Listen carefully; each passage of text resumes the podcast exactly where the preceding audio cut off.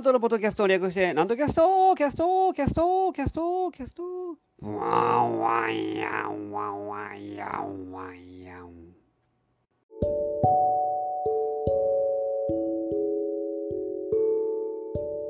はい、皆様ご機嫌いかがでございますか？上方講談会の宮根誠司こと極道南斗でございます。いや、本当にね、えー、ぐずついたお天気が最近くず続いております。まあ、しかし暑いですけどもね、皆さんお元気でいらっしゃいますか？今日は、おやつを食べながら、美味しいですね、これ。何食べてるかわかりますか？わかるわけないっちゅうね。バームクーヘンなんです、これ。この間いただいた、ねえ、バームクーヘン。いやー、いいですね、やっぱり。菓子うまいな、これ。このバームクーヘンと、コーヒーを飲みながら、缶コーヒーです、今日は。ねえ。それもただのコーヒーちゃいますよ。ただの100円のコーヒーじゃないです。130円か。違います。50円のコーヒーです。ね。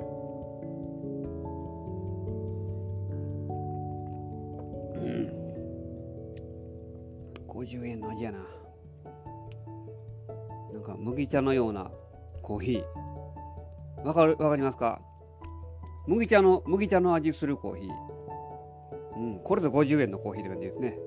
ええメーカーはいませんけども。うん、うまい、うまいと思って飲んだらうまいコーヒーになるでございます。ええたまにはね、こうこういうの慣れ慣れとかないとね、だから普段こんなええもんばかり食ってね、飲んでたら、もう麻痺してしまいますから、50円そこへ来て50円のコーヒー飲んだら、あーっていうよりね、吐き出してしまう人が出てくるんじゃないですかね、そんな人。もう普段からこうやって50円ぐらいのコーヒーを飲み慣れておいたら、いざという時にですね、高級レストランとかでええもん食べたりですね、それこそ高級喫茶店とか、英国屋とか行って、ええコーヒー飲んだら、あらもううまいという感じになるんじゃないでしょうか。なれと恐ろしいもんですね。いやー、美味しいバームクーヘンでございまして。あ、あのね、そうそうそう、一つね、訂正がございます。お詫びというか、訂正というか、え、先週の放送で、えー、今場所、貴景勝が優勝して頑張ったら大関になれるんじゃないかとかいう話をしてましたが、正しくは若隆景と間違いでございました。失礼いたしました。若隆景で言いにくいな、これ、若隆景。皆さん、早口言葉みたいな若隆景、若隆景、影。ね。が優勝したら、ひょっとしたら大関になれるんじゃないかということをお話ししておりましたが、まあ、今のところそんな気配はなさそうです。でも、非常に伸びておりますから、まあ、今場所すぐにというのはまだ気が早いもんでありますからね、えー、今日もお相撲を見ながらお話ししております。いやー、本当にね、逸ノ城が今場所強いんですよ。わかりますか？デブの力士。みんなデブですけどね。デブばっかりですけどね。逸ノ城、その中でもデブの。いやー、頑張ってますよ、すごい。あ、飛び猿が勝った、今。うまいこと。飛び猿もいいですね、やっぱり。ええー、小兵力士ですけども、やっぱりいかにも人気出そうな感じの、えー、力士ですから、日本人は小兵力士が結構、えー、好きですからね。北の富士さんが飛び猿好きやったはずですけど、確かね。えー、違ったかな？飛び猿じゃなかったかな？ええー、いやー、いいですね。この小さい力士が、青い山、これ、青い山もでかいな。デブやな。200、何キロぐらいかな ?200 キロは優にありますね、多分。を見事に突き落としで破った。いやー、素晴らしい。飛び猿。ねえ、頑張ってますね。成績いいですね、飛び猿。うん。あのー、はっきり言うときます、今日は。もう何も喋ることないんです。何も考えてないんで。適当に喋ります、今日なんか。はい。えー、あのー、昼間、千鳥亭で、あのー、お秀吉に、えー、お昼の会に出ておりました。あ、飛猿じゃなかった。琴栄光や。全然違う。琴栄光やった。青山を下した。うん。もう相撲わかんな、私。知ってるふりをして実は全然知らん、もうたもうただの知ったかぶりですね、こうなると。えー、名前を間違ったり、もう全然さっぱりです。昔から見てるはずなんですけどね、今時の力士も分かんないですもんね。デブばっかりやもんだって。ひどいこと言いたくありますね。お相撲好きは多いですからね、今。ね、数女が多いですよ、今。女性の相撲ファン。昔からまあいたはずですけどね、その相撲好きの方は、女性でもね。うん、それにもまして今は、やっぱりね、千代丸とか人気ですからね。千代丸はちょっと古いかな。いや、でもね、やっぱり、いや、いいもんですよ。ああいうあんこ型の力士、今時ちょっと最近少ないですけども、ああいうの好きですね、僕の昔の、えー、三杉里みたいな、わからんちゅう。古いな。あ高見高見杉はちゃうかな。ああのあんこ型の、高野里ね、横綱の、ね、昔の、ああいう感じの、いかにもでっぷりとした感じの、ああいう力士がいいですね。えー、いやお相撲、うん、誰が優勝するのか楽しみでございまして、えー、何も喋ることないんで、あ、フリーペーパーほんな今日は、ちょっと見てみましょう。えー、時々読んでます、オムレツ。大阪メトロ沿線情報誌、オムレツでございます。もう今、大阪市地下鉄じゃないですからね、大阪メトロですからね。えー、あの、駅見てたら、あのロロゴも全部変わりましたからね、あの、市営地下鉄のロゴじゃなくて、今、新しいマークになってますから。でもよう見たらその名残が今でも残ってたりしまして。あのバスの停留所とかも見てたらですね大阪見てたら。今大阪、えー、市交通局じゃなくてあれも大阪メトロバスになってるのわかりまあのそそんな感じですけどもあのベンチ見たらいまだにあの大阪市交通局って書いてるのがありますからねああいうああいう名残を見つけるのがちょっと楽しいですけどね僕あ僕ああいうの好きなんですけどね昔の、あの、今全部イオンになってますけども、ジャスコのね、名残が残ってるところがあちこちにあるんですね。あれ、あれよう探したらあるんですよ。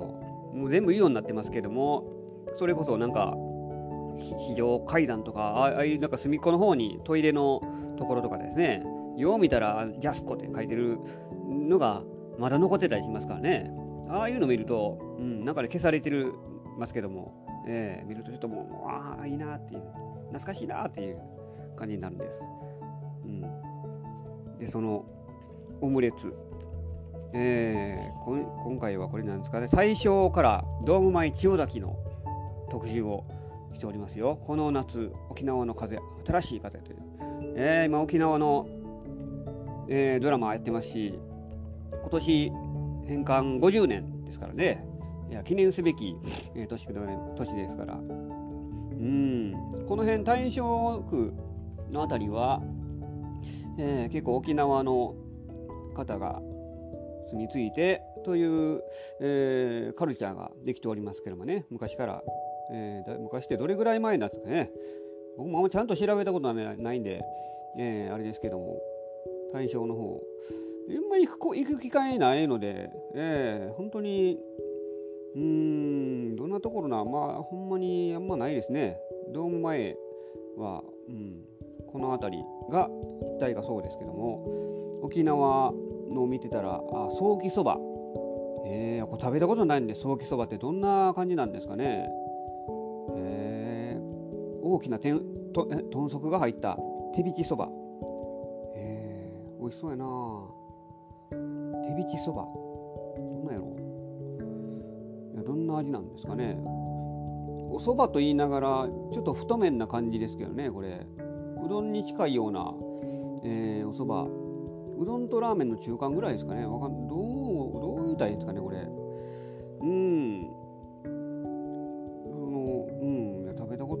こと食べてみろって話ですけどさいやーへえあヤギの肉沖縄の農家から直接仕入れず仕入れるヤギの肉の、えー、お刺身してね、いやヒージャーそばやって、えー、ヤギ肉の入ったヒージャーそば。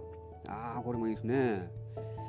いやー、なんか、食べたことないもんはみんな私にとっては珍味のような感覚でありますから。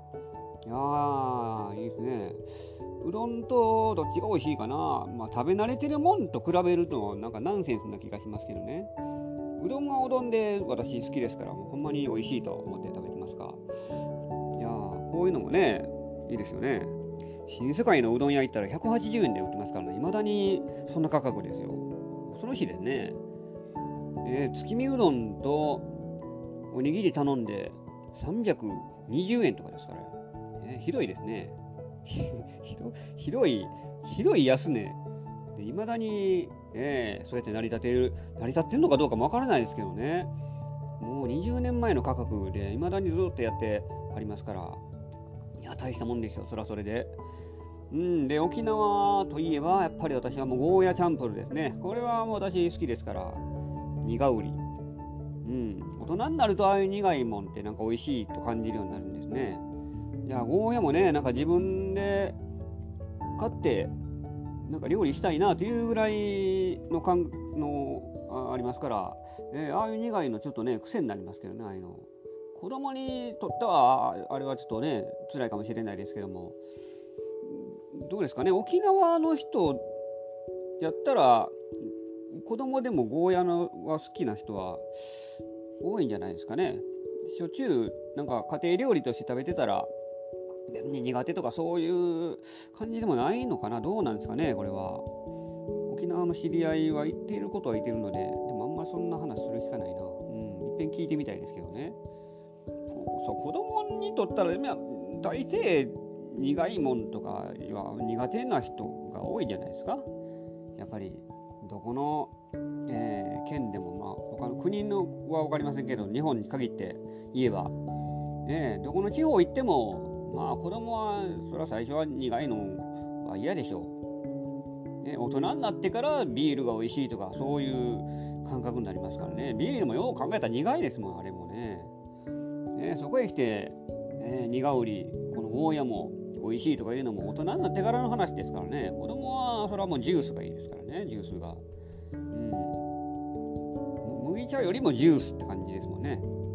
甘いものが好きで。ねえいやいいですね。でもうん夏らしい感じがしますけどね。このファッションからして涼しそうですもんね沖縄は、えー、常夏のところですから。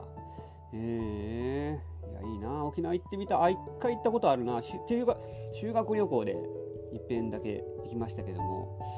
などこ行ったか覚えてないですね。なんかアイスクリームの有名なところで食べたあの店入ったという記憶しか、えー、ありませんから。海は海海は綺麗というぼやっとしたなんかイメージが結構あります頑張れ一の城あわーっとませんもうもう相撲を見ながらですから一の城勝ちましたいやーやったやった7勝2敗か。ねそういうことですよ。うーん、沖縄ね、お蕎麦を食べたいですね。こういうグルメ。やっぱりグルメですね。どこの地方行っても、まずはその地方の有名なものを食べたいというもんでしょう。沖縄行ったらそれこそ今のヤギヤギの肉とか逆に北海道行ったジンギスカンですからね。ジンギスカンは何回か食べたことあります。私は好きです、すごい。あれもまたちょっと癖ありますけどね。うん、独特の、まあ、臭みというかですね、癖のある味で、結構やっぱり癖になりますね、ああいうのはまた。癖のある味が癖になるんですね。うん、ようできてますね、なんか。えー、で、どうも前、塩だけの話も、なんか、えー、これフリーペーパーに載ってますけども、うーんマトンカレー。マトンも羊じゃないですか、確か。マトン。ねえ、そうですよね。これ何やろ ?XO 丼やってね。XO じゃんの丼。なんじゃこれや。うん、対象の方がええな。いや、そんなことないか。あ、そう、LINE 来ます。ブーブーって言います。すみません。えー、はいはい。訪れたら立ち寄りたいスポット。うん、あ、クジラの肉屋さん。クジラ肉を提供するところがあるんですね大正区の渡し船ああそうか渡し船は有名ですね昔からうん今でもあるんですねだからまあ今はもちろんもう交通手段とか変わってますから、えー、あれですけども昔はだからそうやって船で自転車乗ってる人が渡し船でそのまま向こう岸へ渡るということを知ったんでしょうね。だからあ、今でもしてる、今でもやってますけどね、大正区の渡し船。うん、なるほどね。まあ、京セラドームはまあまあ、シンボシンボルみたいなもんですから、うん、そんなところ、えー、沖縄から来た人が対象に多いのは、なぜ、あ、そう、これを、そうそうそう、ね、知りたかったんです。これをちゃんと調べようと思ってですね、そう。えー、っと、対象区民の4分の1、あ、4分の1も、えー、いけるんですね。沖縄にゆかりのある人と言われておりまして、実際、沖縄料理店も多いし、毎年、毎年、エイサー祭りなども行われている。なぜ対象では沖縄にルーツのある人が多いのか、いや、聞きたいでしょ、これ。ね、みんな気になりますよね。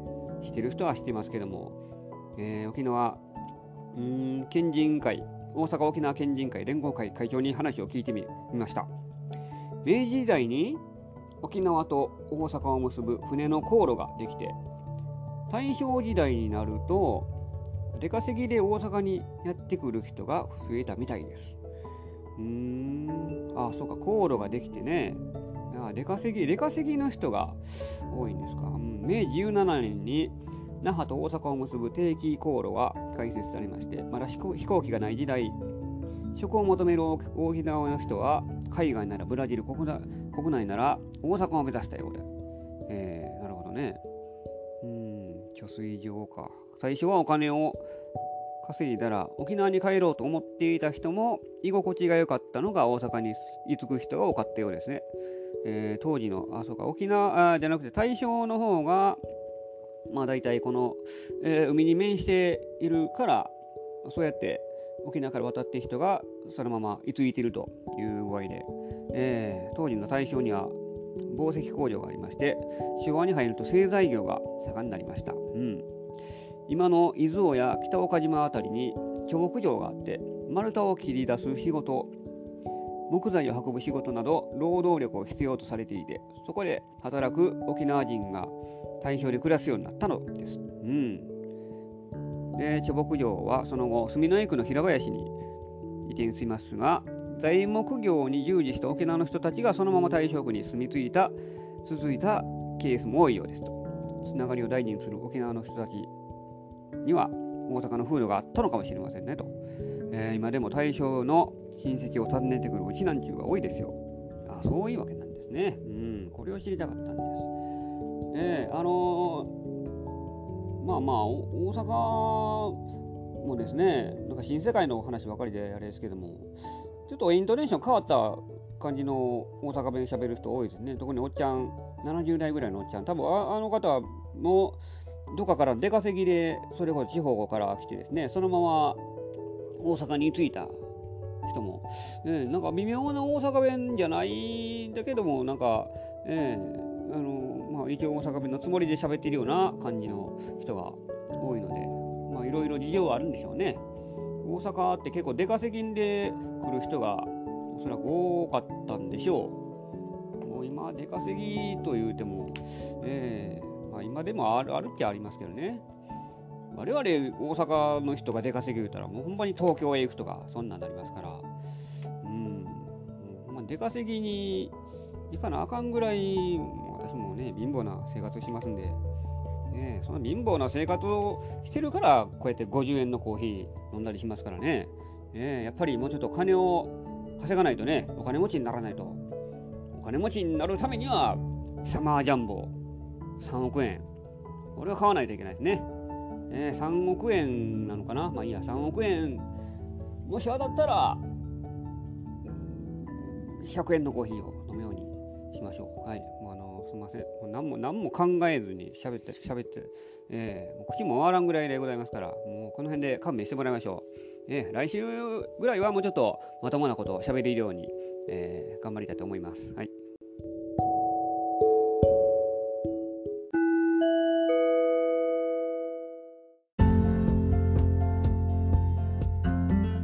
わけで今週もお送りしてまいりましたなんとキャストでございます。この番組では皆様からのご意見ご感想ご質問を募集しております。私のホームページ極度なんとオフィシャルホームページにお問い合わせフォームがございますのでそちらにお寄せくださいませ。お待ちしております。え告示がございます。7月21日木曜日午後7時から月齢先之助なんとのほんまにやる気あるんかいを開催いたします。で私、なんとと桂崎之助さんの落語と講談の会であります。会場が道頓堀ミュージアム並木座というところです。で、料金が2000円となっております。ご予約いただいたから100円キャッシュバックになっておりますので、えー、落語講談一席ずつ、そして、えー、企画を考えておりますので、まあ、どんな会になるのかお楽しみにいただきたいと思います。ぜひ、たくさんのお客様にお越しいただきますように、えー、お待ちしております。その他、出演情報は私のホームページをご覧になってくださいませ。参照していただけたら良いかと思われます。よろしくお願いいたします。てなわけで今週もお送りしてまいりました。次回もお楽しみに。お相手は極道なんとでございました。